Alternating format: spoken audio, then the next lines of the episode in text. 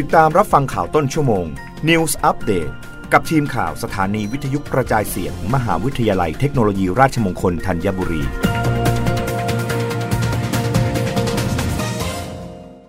รับฟังข่าวต้นชั่วโมงโดยทีมข่าววิทยุราชมงคลธัญบุรีค่ะ นายกรัฐมนตรีพอใจกรุงเทพมหานครขึ้นอันดับหนึ่งเอเชียแปซิฟิก ดึงงานประชุมนานาชาติเข้าสู่ประเทศได้สูงสุด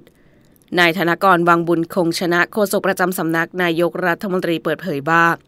พลเอกประยุทธ์จันโอชานายกรัฐมนตรีและรัฐมนตรีว่าการกระทรวงกลาโหม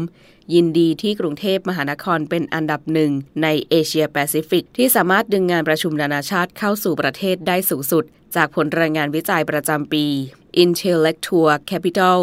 ซึ่งเป็นการวัดอันดับการใช้ประโยชน์จากทุนทางปัญญาของแต่ละประเทศ จัดทำโดยบริษัทที่ปรึกษาระหว่างประเทศ ด้านการจัดประชุม เมื่อเดือนพฤษภาคมที่ผ่านมาพบว่า กรุงเทพมหานครสามารถดึงงานประชุมมาจัดในประเทศ ได้มากถึง 123 งาน ทั้งที่มีบุคลากรเข้าเป็นกรรมการบริหารสมาคมระหว่างประเทศ 194 สมาคม โดยคิดเป็นอัตราการใช้ประโยชน์ถึง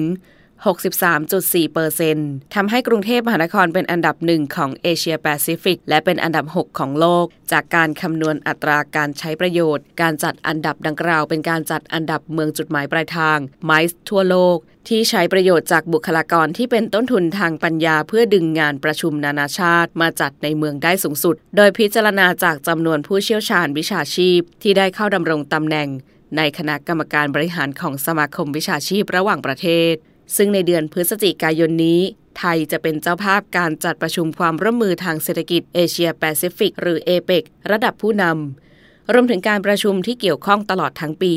เป็นสัญญาณและโอกาสที่ดี ที่จะดึงการจัดงานต่างๆ เข้ามาในประเทศไปจนถึงปีหน้า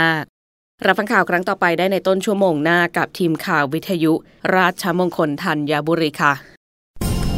รับฟังข่าวต้นชั่วโมง News อัปเดตครั้งต่อไป